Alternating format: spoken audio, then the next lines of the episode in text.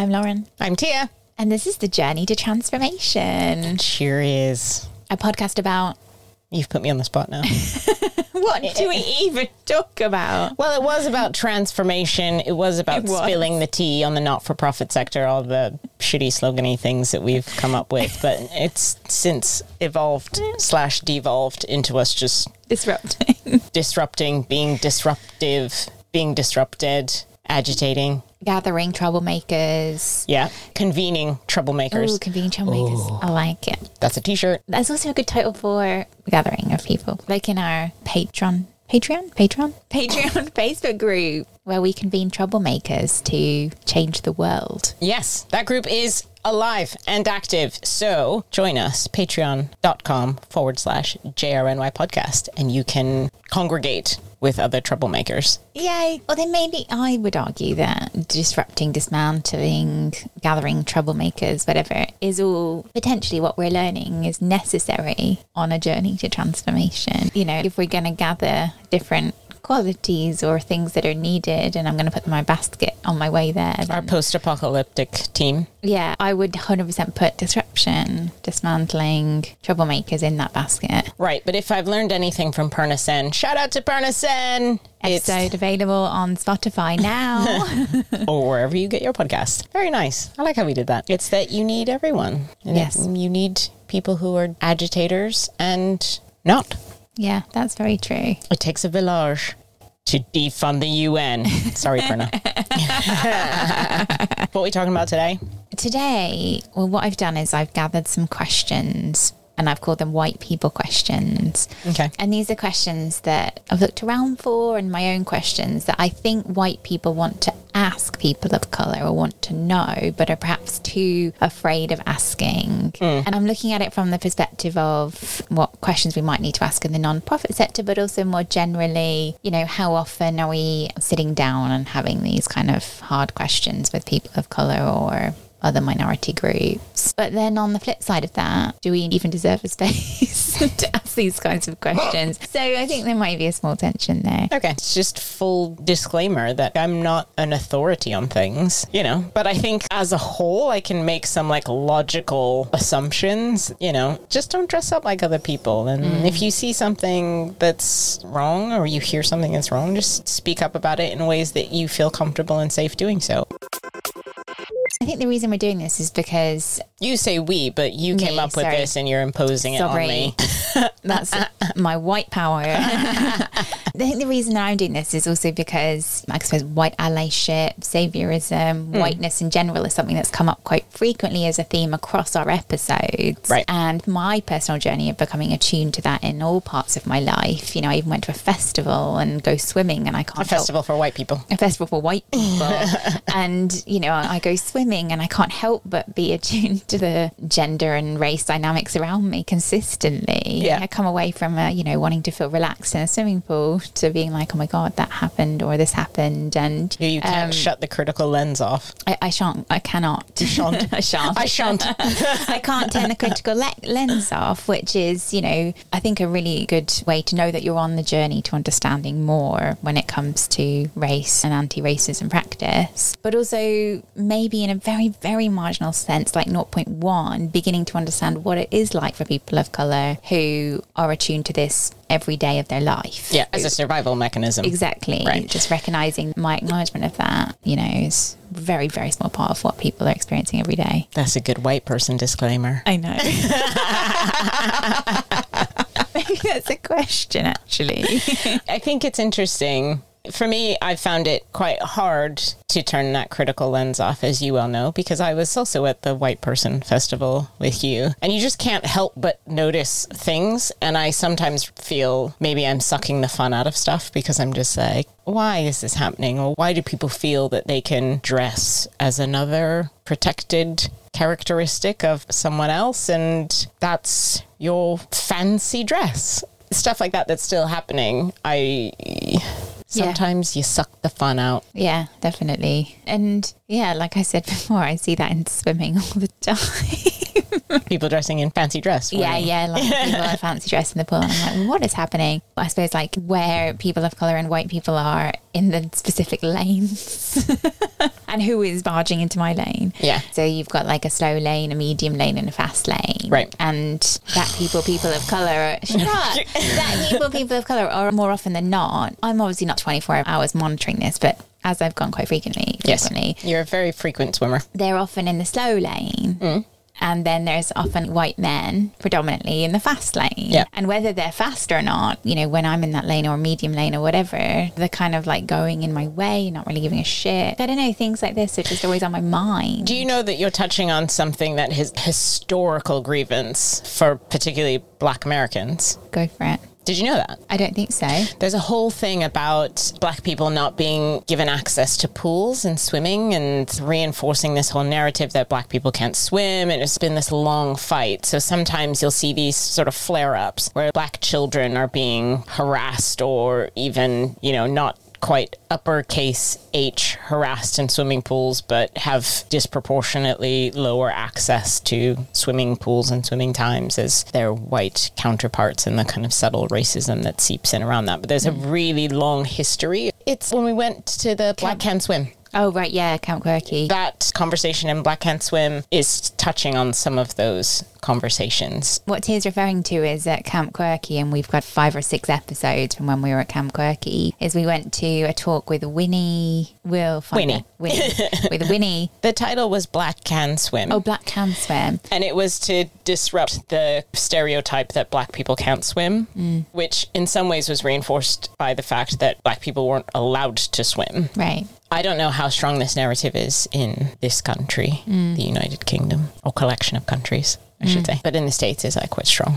Mm. There might be something in there. I think Yeah. you should get your notepad out and Should do a I little flag that study. to the lifeguards? Yeah. How do you know which is like the slow, medium, fast? There's a sign. What happens if you switch the signs around? I've never seen anyone do that. The lifeguard would probably blow their whistle and be like, "You." Disrupt. Lauren, it's time.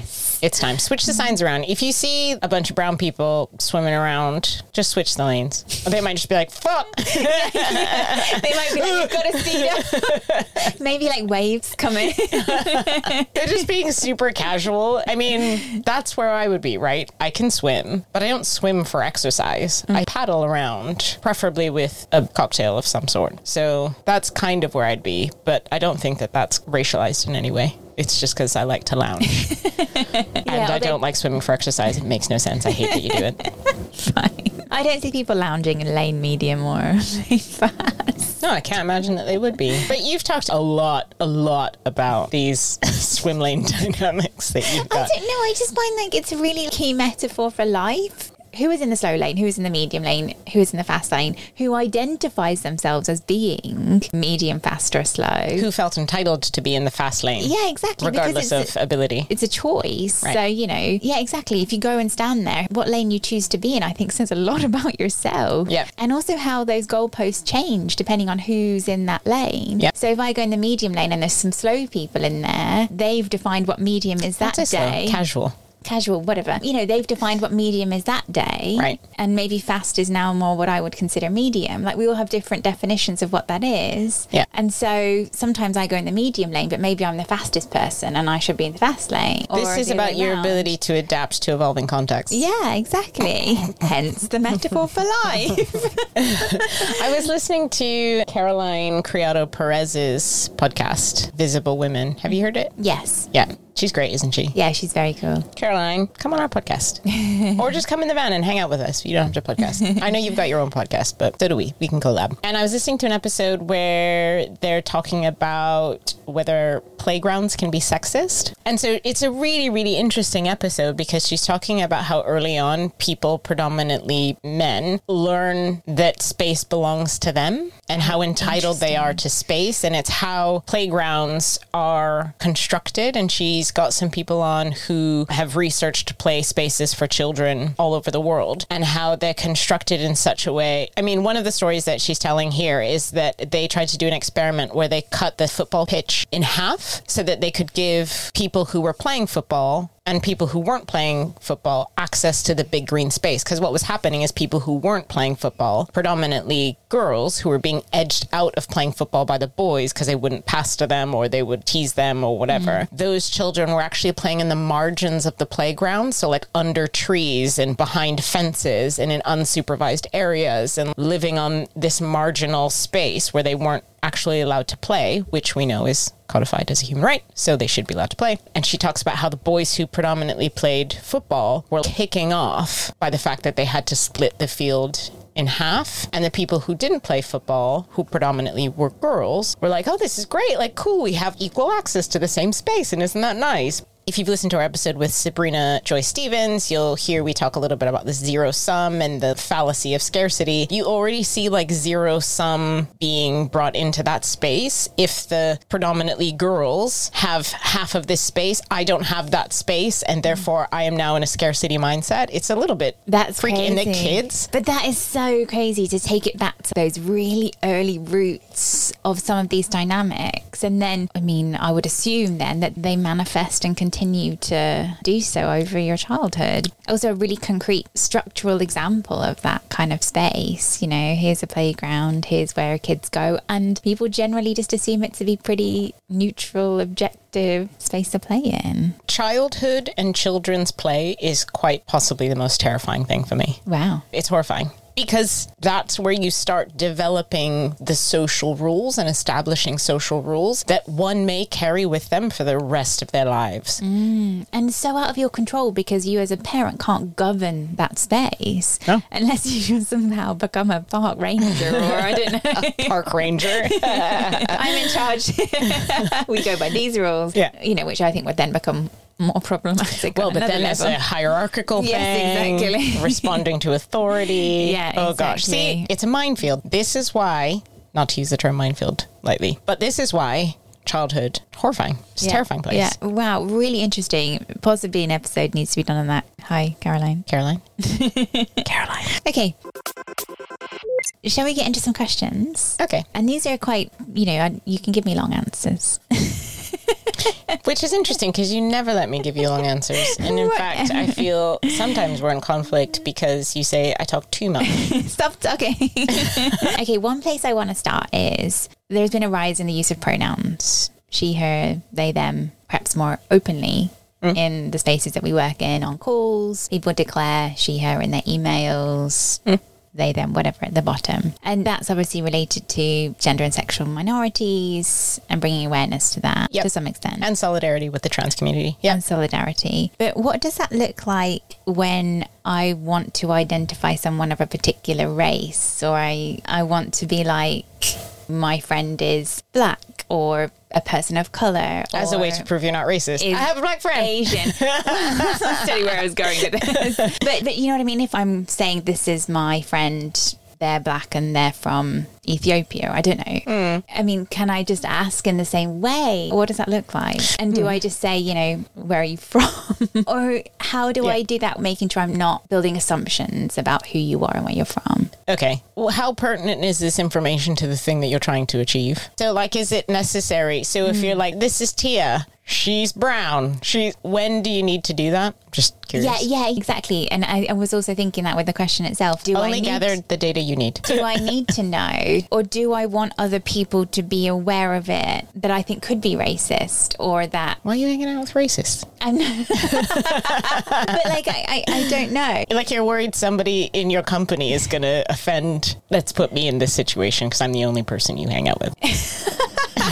So maybe I don't need to say, or maybe if it just happens to come up in conversation, mm. you know, someone's like, "Oh, I've been to the Philippines, blah blah blah." I wasn't sure about this, and I was like, "Oh, maybe you should talk to Teia. She's from." The Philippines, or maybe mm. you should talk to blah blah blah because you know more of a connecting piece, Right, maybe, okay. rather than Teia's a person of color. Flag. Ambiguous person of color. Somebody once described me as ambiguously raced. Oh wow! And how did you feel about that? I think I quite liked it. Okay. People kind of get me a bit confused sometimes. How would you prefer to be identified if somebody did have to? Just person of color, is that okay for you? How do you feel about that? Yeah, that feels fine. Okay. Next. because in the example that you gave of like, I'm going to the Philippines, you should talk to this person Yeah. because they're Yeah. half Filipino. Yeah. I think that's pertinent to the conversation. Yeah. It's pertinent to the conversation also because you know I've been to the Philippines many times. So in this Yeah. example, you have more information as opposed to like, you should speak to this random Filipino without ever knowing whether or not Mm. they're actually from the Philippines. So you have background information and that you're connecting a relevant thing to a relevant thing. And I think it's fact based, it's informed. I'm struggling to think of an example where you would just be like, this is my friend and they're Pakistani. And like, I'm just, I'm just struggling to think of that kind of a scenario. And maybe it doesn't exist. I mean, I guess I was just kind of thinking about it in the comparison of people identifying their gender up front. Right. How does that look if you identifying race up front? Yeah. But actually, maybe that's just not necessary. I actually find it a little bit weird because I was filling out a form. I can't remember what it was for. I think it was maybe for like my PhD stuff. My stupid school was always asking me stupid questions. But I had to fill out this form and it had like this whole list of race and ethnicity that you had to check mm. which one you were. And I just finally put prefer not to say because the list was so long I couldn't really be asked to find which one I was under. I just can't. I can't. I can't. Obviously, I think it's important to collect demographic data to make sure that people aren't being excluded. Caroline, I know how important data is. If you're listening, I get mm. it. But in that case, it was not relevant to the actual thing I was trying to do in that form. So I just passed on it. Fair enough. I think the one that's harder that maybe I don't really have a good answer to is the other example question that you were giving. When you have a curiosity about someone and you want to know where they're from, but you don't want to ask them in a way that assumes they're not from the place that you are because they don't look like they should be in that place. yeah, that's And that one, I don't know. I will say that I did get into a little bit of trouble with this. okay. Share, do share. Ugh. Using It's a little bit awkward. in trouble. So I was in Oman on a holiday, and as somebody who's half Filipino, I know there are a lot of Filipinos. The diaspora is massive, and we often will be in hospitality industries or in care industries, yada yada. So I was in a hotel, and there were lots of people working in the restaurant and a number of them were Filipino and I knew that a number of them were Filipino because I could hear them speaking Tagalog. And so I was with somebody else and I had been teaching them a few things to say, like a few greetings. And one of the wait staff came over and I said, Oh, you can practice your Tagalog now. And she said, Actually, I'm not Filipino, I'm from Indonesia. And I said, Oh, Terima kasih, which is thank you. And she said, ah, sama sama, which is you're welcome. So I just barely squeaked past in that one because it could be quite offensive. Because I also kind of fell into that really racist thing of all Asians look alike. In fairness, she did look like one of my relatives. So, like, I don't know how far I can get away with that, but sorry to all the Filipinos and Indonesians. I'm sure I will hear it from my aunties that I'm a dick um, on this matter and on many others. So I think it can be really hard. In this instance, I was trying to connect with this person in a very awkward way and was very sufficiently embarrassed by what had happened. I think from personal experience, maybe that's better if I speak from that rather than we. I think that you can speak from all white people. Oh, white people, I'm speaking for us. We tend to assume that because maybe we've been to a particular country or maybe we've got some kind of connection that we know. Mm. Yeah. You know, like maybe you've been on holiday to Thailand or to Colombia and suddenly you come Oh, back I've and done Thailand. Right, and you, and you come back and you're like, yeah, I, I know, you know, Yeah. I know those people. I know the people from there, what they look like, blah blah blah. There's Yeah. just this like huge then assumption, and then I see people carry that into their social spaces Yeah. and, and everywhere. You know, oh yes, I know what that's like. I've been, Yeah. and it's this real kind of status. Oh, I know, I've been. That's a colonizer's mindset. Yeah, really. Okay, Yeah, then. I always find that really awkward when somebody's like, "Oh yeah, I've been traveling," and I'm like, "Where have you been?" "Oh yeah, I did this place." Yeah. like, but what does that tell me a bit more about? And they're like, "Oh, the culture's just so rich." What did you learn about the culture? Hmm. yeah, yeah. I'm just curious how you feel you can capture a whole history. Like in in this example that I've given, I felt like mortally embarrassed. And I'm half Filipino, have been raised in Filipino family, feel very deeply connected to that culture, and thought I knew something, mm. made a massive assumption, and I was wrong. Mm. And I have been to Indonesia, speak a little bit, But I was very, very embarrassed and very and felt very wrong. And I don't experience white people having that same kind of self-reflective Yes, right. like bit. That's my question next is what do you do if you do accidentally assume, which you shouldn't in the first place, but let's say you have and you say, you know, oh, uh, I don't want to say anything. Terribly, terribly racist and stereotypical. But, you know, you, you accidentally assume someone's identity or where they're from. And what do you say? Oh, I'm really sorry. I made an assumption. Like mixing up all Spanish speakers, for example. Right. Or like, you know, what's it like in Spain when actually they're from Venezuela? yeah. You know, so, so what do you say? Like, how do you recover from that? Can you be like, oh, I'm really sorry. I made a terrible assumption. Yeah, Tell me about Venezuela. Style it out. I guess I would say that probably for our average listener, they're probably going to know that that's a hole to fall in. And if they mm. fall in that hole, they're going to be able to figure out an appropriate response to it. I feel like for people who probably aren't listening to this podcast, they're probably not even going to realize that they fell into a hole. Mm. So yeah. Okay. share this with your friends.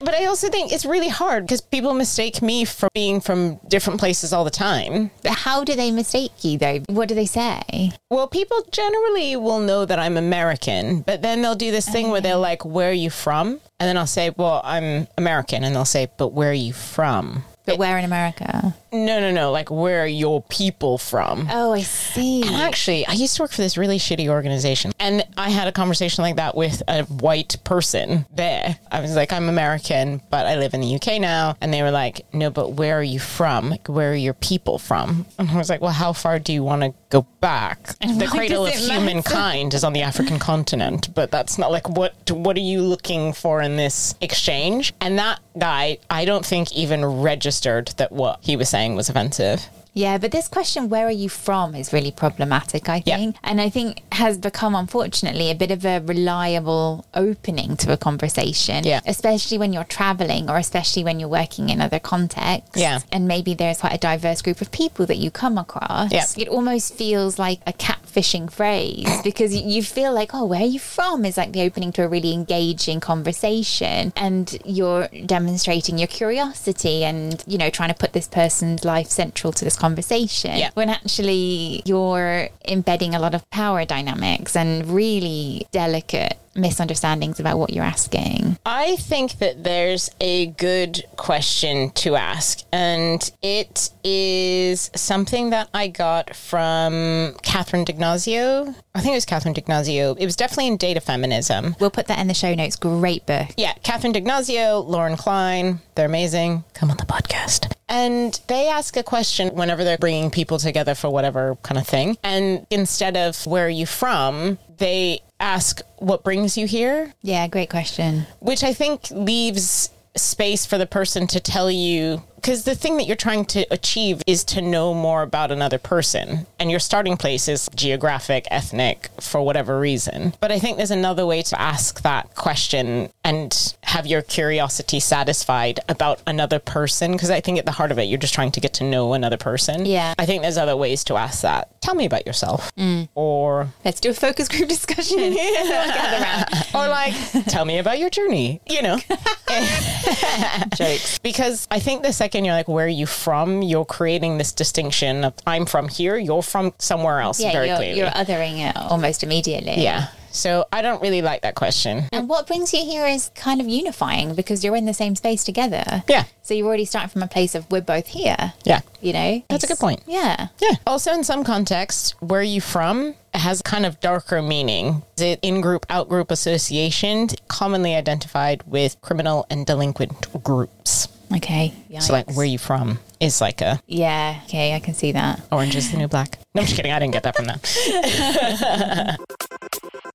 All right, next question. Okay, and it's kind of actually related to this. Well, all of it's related, but I'm going to give a, another scenario. So, what often happens is, you know, back in when I used to work for organizations, you'll be in a meeting maybe or an important discussion with people, and they'll all be white. And At what point should I say, if I notice that, Get out.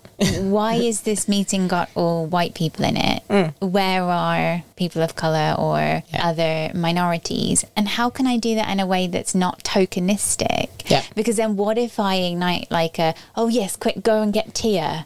You know, because that's bullshit. and presumably I should have noticed, or maybe I wasn't involved in who was brought to that meeting. So I've only noticed it at that point. Yeah. Yeah. Can you help me with that one, please? This is a really good one, and I'm gonna actually steal something from Evie, another Camp Quirky podcast alum. I remember she was telling us that when she's invited to things, she asks to know what the composition of the group looks like. And I'm really paraphrasing what she said, so go and listen to her episode. It's really, really great. And she effectively says, I don't enter spaces that aren't diverse, effectively, is kind of the That's a thing she said. great, great answer. but I've used that as a response a couple of times when people have invited me to stuff and I've said, look, I've looked at what you've got here and diversity is really important to me. It's important that I feel represented and that I see other people represented in that space. And when I've looked at the materials that you've got, I don't see that. So unfortunately, I'm going to have to say no. Nice. And And, I- what has been the reaction to that? Yeah. So in a couple of instances, nobody responds.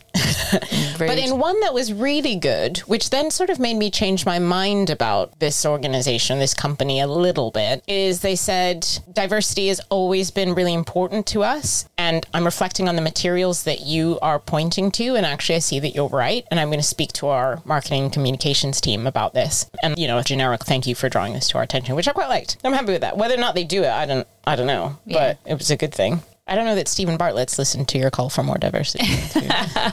we did an episode way at the beginning. I think it's episode three or potentially four on Steven Bartlett's lack of representation, which he has somewhat corrected, but there's still quite a lot of white men on his podcast. So, you know, Yeah, a lot of white annoying ones as well. yeah. I mean, some interesting ones, a lot of annoying ones. You're raising a really good point, and I think that a couple of things that interact with that is the extent to which you feel you've got the power to challenge that. Because in this period in our lives, and our professional lives, I think we should be asking those questions of like, why does this look like this? Why is this group comprised of the people that it's in? You and I, when we do our equity pauses and we ask what voices are being excluded from a process, is a way to kind of encourage organizations to think in that space. I think if you feel that you've got sufficient reputational capital and power within an organization, then I think the fucking boss bitch move is to be like, I'm not showing up. One, because I know what my power is and I'm not needed. What you need to hear from are these people. Or two, I'm not going unless you're demonstrating to me that you value other voices within this organization. Yeah, no, that's really, really, really great questions to ask. And a lot of that is wrapped in your confidence to be able to do that as Yeah. well. And I think maybe, as you say, the power dynamics, and maybe when you started the organization, what your position is, Yeah. what your gender is, many things interact with your confidence and ability to challenge that space. I do think that in our work, you probably have a little bit more latitude to do something like that mm. because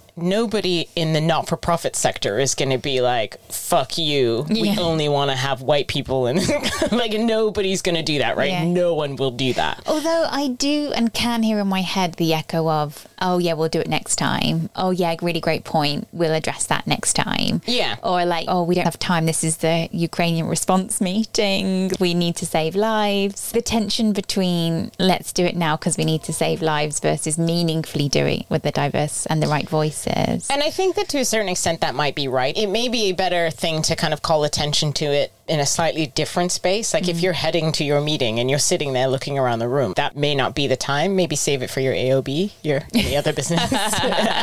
But I mean, even like, you know, when I think about that, throwing out a question like, why are these people not here is probably enough to get some people feeling a bit awkward. Yeah. Which is kind of what you want to do, isn't it? You want to unsettle the systems that keep white people in the room. I mean, this was a question I raised when we were working at the Humanitarian OpenStreetMap team. Stay tuned for that Glassdoor. Because effectively, all the senior directors were all white. Yeah. And I was like, "Mm, how did this happen? Why is this happening? All white global north people. And then they brought in sort of regional directors, but who were very much in a subordinated position to one of these directors in terms of the org chart. Yeah. So even though they were running whole regions, they That's crazy. Yeah. It's fucking crazy. That place was crazy. Coming Stay tuned. soon. Thank you. That was really helpful. Um, Was it helpful? Yes, and I've definitely come away with a few questions uh, that I'm going to throw at some people. I think we should start doing this more, to be honest. of I like- agree. I I mean, in fairness, we do it a lot where we're like, who's in this meeting? Does it represent this person, this person, this person? With one of the clients that we have now, I said, hey, we've only ever heard from senior people and they're all men. Hello. And then in subsequent workshops, we've said, okay, let's hear from people that we haven't heard from yet because they, inevitably these conversations can get dominated. 100%. And what we often find is the dynamics of the evaluation in terms of the gatekeepers, the people that are available, are often reflected in our evaluation findings anyway, Yeah. in relation to who makes decisions about what in the project or program, right? Yeah. So there is really an echo in terms of how the evaluation is managed and what that looks like in the evaluation findings of the program we're Indeed. I um, definitely think that we should start being like, we're not going to show up until there's a sufficiently diverse group of people here. Oh, that's bold. I mean, they'd pay us in advance. So. Love it. This is again reflecting what you just said about the dynamics that somebody brings in terms of confidence, gender, and how they can call people out in a meeting. What should I say if I do notice, perhaps in a similar kind of meeting or situation, that someone is being racist? How do I call that out? Mm. Because there is also the intersecting piece again around your confidence, who you are, what your Yeah. position is. And what if I can't risk calling it out because I feel that that might make things difficult. It might put my job at risk. And at the moment, cost of living crisis, blah, blah, blah, I can't afford to put my job at risk. Yeah. But I can see these things happening. Yeah. What do I do? You've got your phone in this meeting. Turn the recording on. I have two views of this. The eagerly confrontational part of me is like, call that fucking fool out and say, that's inappropriate. I'm not going to stand for it. Gross. It's not cool. And it's worse. It's offensive and it's hurtful. And it reinforces these legacies that, you know. The second part of me is sometimes people like accidentally racist, which I see kind of a lot and mm-hmm. experience kind of a lot. For example, I think it's in the world of the micro invalidations, micro insults, where it's the actually. It's a mm. great example where someone's like, oh, that's actually, you actually did a good job.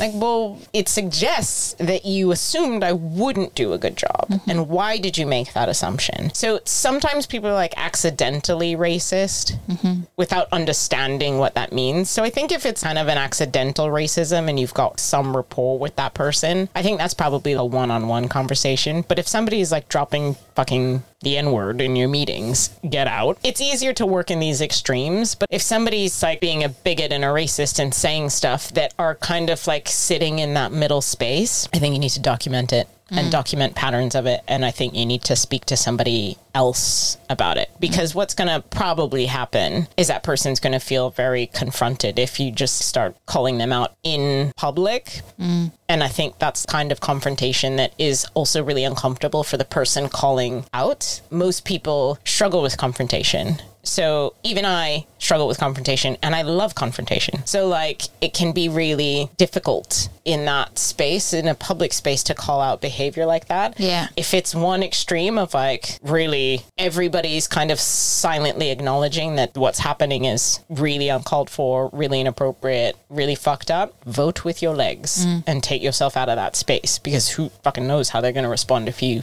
start calling them out. And that's the thing that you've got to be confident in the protection mechanisms and whistleblowing stuff in place. Yeah. Yeah. The thing for me is like people who are racist and people who let that racism come out of their mouths, I find them to be really unpredictable because it means you don't really care that much about social norms and therefore you are just a ball of unpredictability because you're okay saying crazy shit. And if you don't know it's crazy, then you're a damn fool. And if you do know it's crazy, you can say it anyways. I don't know how safe you are to be in a room with, you know? Mm-hmm. Fair enough. in the middle space, I think you do have to have confidence that your internal mechanisms are going to support you, which not everybody, you know, you yourself talk about your challenging relationships with the human resources department.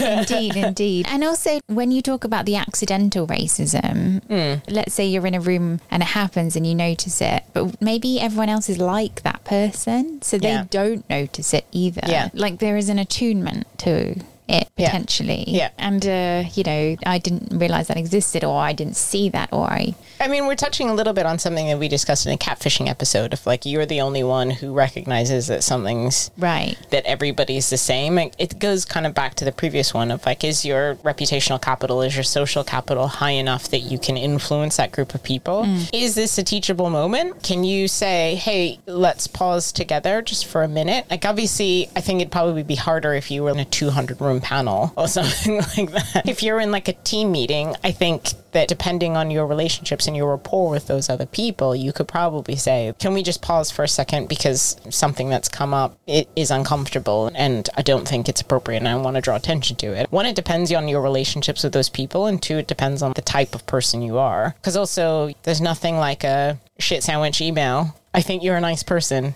However, in this meeting, you said this. It made me feel this way. you know what I mean? I'm on your journey with you to progress. High five.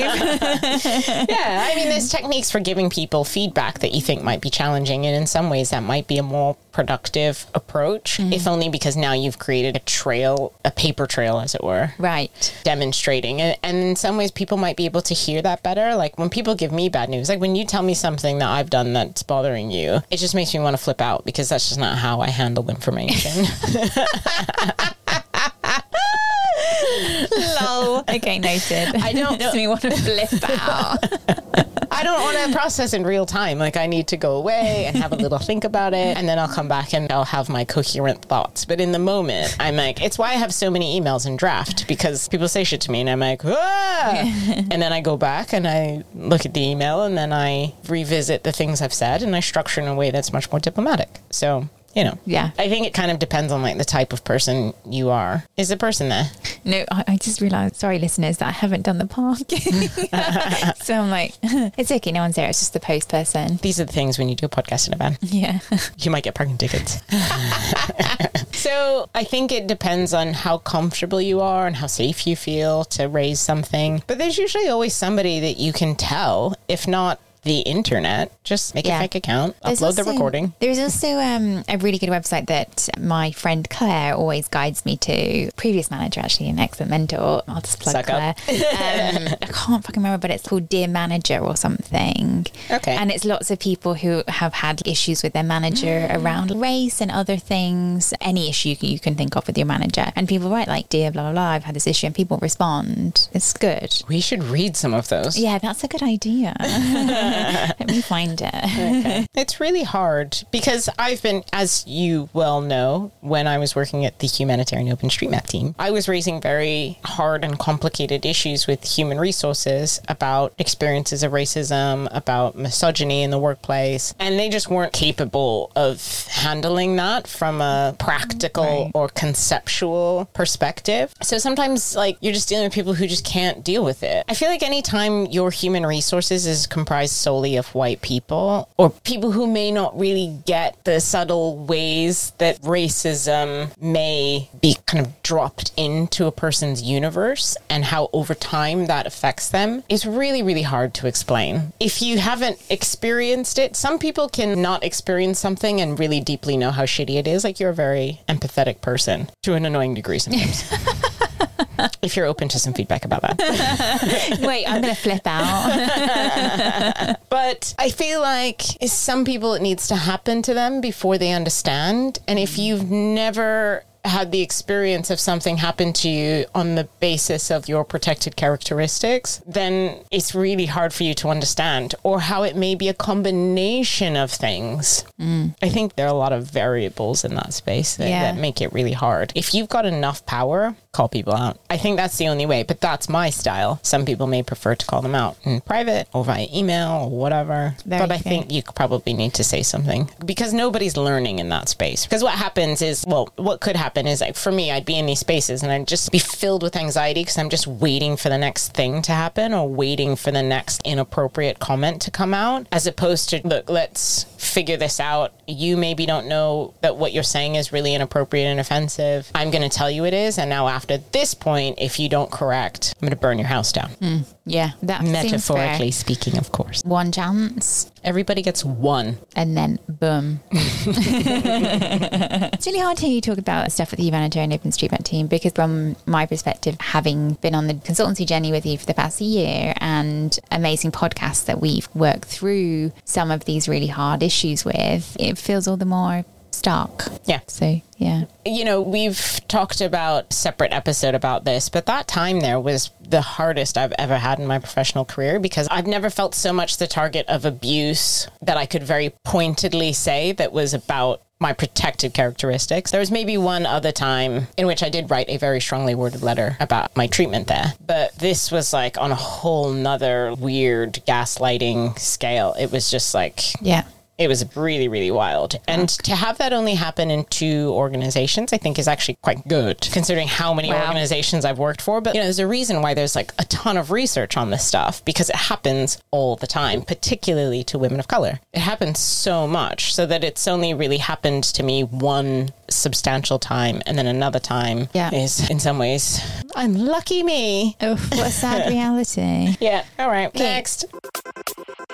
Something you mentioned at the top of this episode, and we've been talking about a bit, is cultural dress. So I want to go there now with this question. Mm. Okay. When or This is just a V-neck T-shirt. I don't. tell me about that V-neck T-shirt. Is Where's it from? What's My native dress. yeah, yeah. tell me about leisure wear. When or is it ever appropriate to dress up in another group's cultural dress or clothing? I will give another scenario. There's two lens to this. There's the one of social life, dressing up, going to festivals or whatever. Yeah. But also in our work life, there has been instances where I, in the past, have gone to do interviews or focus group discussions in remote places in South Sudan, and that particular group of people that I've been talking to have said, "No, stay for coffee, tea, whatever, stay." Yes. And then they're like, "Oh, we want you to put this on, like Yeah. their dress or whatever." Yeah. And it's quite rude at that point for me to say, "No, you know, no, Yes. I can't," and or translate the meaning of why my no is not offensive. Therefore, I found myself in cultural dress that has absolutely nothing to do with me. So let's maybe start first with the, you know, I'm going to a fancy dress party and it's 70s and I might want to wear an afro. I know that this is in part an example that you're giving because I have raged about this. yeah, I've been to many festivals in the United Kingdom and it never fails. You'll see people in Native American headdress. You'll see people in grass skirts. And as somebody whose family immigrated from the Philippines to Hawaii, who has Hawaiian relatives, I also find this very offensive. And you'll see people in 70s outfits with afros. And anytime you're dressing up, as somebody else, like a group of people, and that's a costume, don't do it. Just don't do it. And I think the thing about the afros that I would say is if your hair doesn't naturally do that, like if you can't actually do that with your own hair, I would just stay away from it. Personally. Yeah, good advice. Personally. For example, I know that sometimes you wear a wig. Whoa. oh very- my gosh, what are you wig. doing? Didn't tell our listeners about my wig wearing.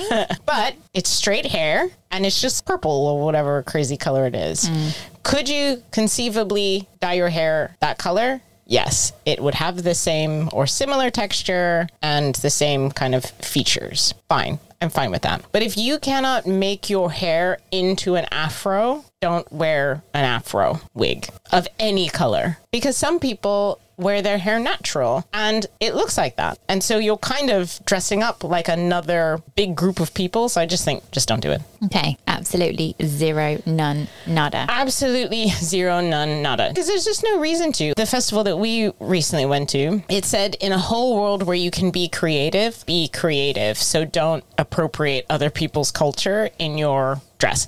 One, I think it's great that they said that on their website and in multiple places. Two, it's a bit weird that you have to say something like that. Like, Yeah, It's yeah. 2022. Come on. This is also a weird thing about British people. You're so like, mm. So Teia's making some kind of weird square with the hands. yeah, you're like. Straight? Y- Yeah, like, mm. Tight? Yeah, yeah, tight, tight. That's it. You're so tight. But About w- everything. But then the concept of fancy dress, people get fucking wild over it. It's so weird to me. The dissonance, it just doesn't make any sense. There is a bit of two sides of a coin, I think, in British people. You know, the kind of straight laced, maybe is what you're thinking of, um, I like tight better. versus the ability to get absolutely hammered, wasted, dress up, be wild. Yeah. It's like So- your version of the purge. Yeah, pretty much. Yeah, I, I just think just don't do it. Don't dress like any group of people. Don't do it. But can you dress like people that are in films? That For are, example, Birth of a Nation. what movie is that? so, so it I guess like, so that extends to like films, people from cultural groups in films, or some kind of representation of a group in a film that No. could be slightly modified in any way. No, no, so, so I'm no. saying the no extends to that. Yeah, Okay. yeah. Do not dress like any group of people, however, in whatever fashion that group of people is represented. What about if it's an alien group Fine. and they are not here to say that that's cultural appropriation. We could be cultural appropriating an alien group's dress. Yeah, but how would you know that you are? You're just guessing if it were to happen, and I do believe in alternative life forms, but if it were to happen, it would just be a really, really good guess because you don't know that that's what they dress like. Mm, you yeah. don't even know if that's what they look like. Fair enough. Okay, so let's go to the second bit. When I was in South Sudan, or when many people travel to different countries, there might be an instance where when you're interviewing or talking to a particular group of people, and it tends to be in more remote places, which is in of itself a privilege for a white person to go there and, and interview a group of people living in a remote part of the country, and they may ask you to stay and to partake in some coffee or tea, or I don't know, partake in a ceremony or to dress up Hashish. yeah, hashish or dress up in their local clothing. And they invite you to do so. And, and to say no, particularly the translation of that no, could be considered quite offensive. They've made you their white baby doll. What does that mean? They're dressing you up for their amusement. right. so that's right. okay. It's for them, right? There's probably a perception of like a reciprocal benefit of you get to try this thing on and like, mm. isn't that cool? Mm. But they're like dressing you up to see what your white skin looks like in this stuff. that's for them. That's not for you. so that's fine. okay. Okay. But what if you take a picture of that and then you put it on the internet? Don't don't do that because you you can't explain that, right? Mm. Like you cannot explain that. A photo is never going to be able to explain all of the things that led up to that moment. The internet is forever, people. People are going to take that picture and then you're going to try and run for prime minister and they're going to raise this thing and then you're going to say, no, no, no, no, no, I was their white baby doll. And they're going to be like, you have to prove that. It's just going to be chaotic. Right. So right. if you're thinking about unseating Liz Truss, keep that photo in a dark, dark place. What if I buy some material? And this happens a lot. I've done it where I might buy some printed material Textiles. textiles from a market in Juba or Ethiopia or wherever mm. and get something made out of it. You know, a skirt, a dress, whatever, that isn't necessarily culturally reflective of local dress, but might be a skirt I want. But it's from textiles that are part of people's cultural dress. I think it kind of depends on what it is, to be honest. I think if it's like a type of pattern, like there's some patterns that will get put on things that have special significance. Mm. And if you make a crop top out of that, it might be offensive. so I think it kind of depends on what it is and what you're going to do with it. Mm. I guess I have a follow up question about tartan. Oh, Because that's kind of similar, right? The Scottish heritage attached to tartan, mm-hmm. but people have tartan bow ties or like and scarves. yeah, and like I have a tartan hip flask cover. Mm. So I guess I just wonder if people are producing things in and of themselves and like allowing that to be mass purchased, then mm-hmm. maybe they're okay with it because there's significance attached to the Yes. fabric, to the style, right? Yes. Okay. And also, different families and stuff have their own different tartans. Yeah. So I think in that instance, perhaps it's slightly different because people are producing these things and then making them readily available. And I've only been to Scotland twice, but I did see a lot of shops with them just on whatever. I think if you get something made, as long as the print isn't culturally significant, you know what I mean? Then I think it's probably all right to like have something made. In the extremes, I can see taking some really important fabric and making like nipple tassels out of it or something like that. Don't do that. I mean, for me, unfortunately, that Have you already made the nipple tassels that yeah? God, sorry. I'm going to have to burn those. But it's almost like a humanitarian rite of passage going to a market, getting some textiles, getting a skirt or a top made or whatever, and mm. taking it away. And then if I see that in London or in the UK, somebody wearing something like that with a very clear, perhaps East African style pattern, makes me cringe and die a little bit inside. Okay, don't come around Lauren with that shit then. I guess the other side of it is like you want people celebrating the kind of fabrics and the style and the design, and it's something that's like nice and interesting. So you want people doing that. I'm drawing very stark distinctions between things, but it's probably a much finer line between what is taking something that's cultural dress and showing like appreciation or an admiration for mm. the style. You know what I mean? Yeah, I think that's another podcast episode appropriation versus appreciation. Are you going to come in here with a sorry or something? A sorry. Yeah. I can if you want. Okay. I've done harm. Okay. I will acknowledge it. No, not sorry. oh. Sorry. Oh, sorry. oh, God, no. Which brings me on to a final, final question, actually. Um, and this will help us wrap it up. Big shout out to the BAME Online conference that I went to in July, run by Martha Awajobi, who we're going to talk to really soon. Yay! Yay. They asked at the conference to every speaker, when did you realize you were part of the problem and what have you done about it? Fucking love that question. Yeah. When can I ask that question? Of me? and to who? Yeah, exactly. when can I ask that question and to Yeah. who is that appropriate for me as a white person to ask that question to? Oof. Well, don't ever ask that question of me. I feel like you probably can't do it one on one with any person of color. I'd have to prefix it with like, I've done a shit ton of harm, blah, blah, blah, blah. But I know it's never No, no, no, appropriate. no, no, no. Yeah, like, no, it's never appropriate. I really rethought that. Don't do it one on one. I think that probably what you'd have to do is say, here's when I realized I was part of the problem. Does anyone have any reflections?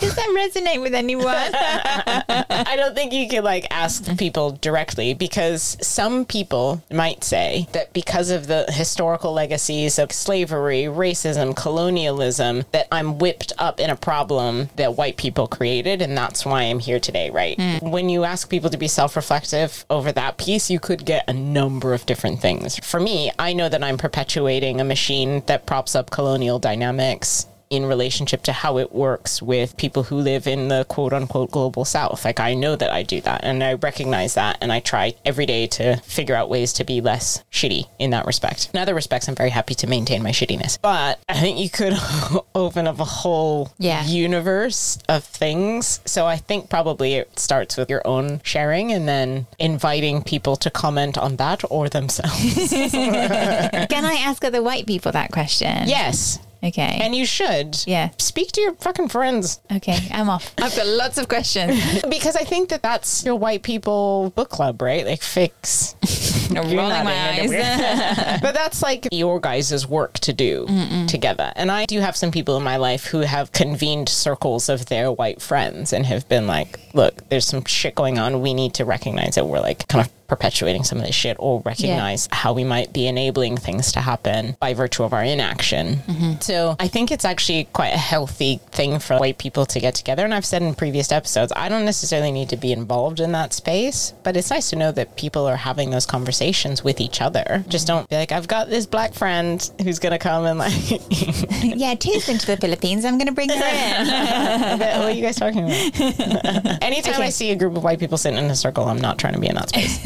Very fair. really helpful. Thank you. You're welcome. Um, this has been a really, really helpful conversation. Really unwrapping not just those kind of surface level questions Yeah. about what I can and can't say as a white person, Yeah. but also some of the things that are underlying our work and coming up time and time again, and how speaking out about racism and things you see is not as easy. There's lots of kind of confidence, gender, leadership, other dynamics in workplaces that people are battling with, I suppose. So, really good to unpack that and the cultural dress issues. I'm going to So- dress you up in some clothes. Oh God. Anything else you want to add before we close, wrap up? No, I think those are good questions because I think these are probably questions that lots of people have, but they don't want to ask. And I also think it is always much more complicated. And you may have people in your life who are like, yeah, I don't care. Here, put mm. this thing on or do this thing. And Absolutely. And I really hope that this helps other listeners, other white listeners, hello, white listeners, start to become more attuned and sort of on that critical journey that we mentioned at the beginning. Yeah. And I hopefully through that, you'll start to feel when things are slightly off a bit sooner than you might have done previously, because there is some kind of intuition in there. If you're not sure or you're feeling that actually this might not be right, then probably that's the point in which you pause and you do a bit of research or you seek guidance or whatever, right? And so trusting that, I think, as you go on this journey is really important and that you will get it wrong. Yeah. And that, you know, having conversations about it and how you got it wrong and what you did to, to rectify that are important. I think the theme that's through some of this stuff is kind of wanting to connect to people. Yeah. Like it's a good faith connection that you're trying to build with people. And how do you do that in a way that's not, I mean, some of the stuff that you're talking about is not that, but a lot of it, the centerpiece of it seems to be how do you connect with people without offending them and how do you find ways to connect? And I think just to reinforce that there's other ways to connect with people beyond what we look like and those differences between the way that we look. We do that socially because it's the thing we can see, right? It's our skin. We can see it on the outside. It's our skin, it's our hair, it's our whatevers. We can see that. So it's like our most immediate thing. But particularly British people love talking about the weather. It's a great place to start. Talk about the weather. yeah. Have a couple of jokes in your back pocket. Yeah. Get a couple of knock knock jokes out. Throw that out. There's so many different ways you can connect with people that have nothing to do with what they look like, where they or their family hail from, or where your family hails from. There's just so many different ways that we're connected, that we can be close to each other and connected as like social creatures that don't have anything to do with those things. So, if all else, if you're not sure, 100% sure you're not going to offend somebody, just start with, you know, knock knock joke. I love it. That seems like a great conclusive piece of advice.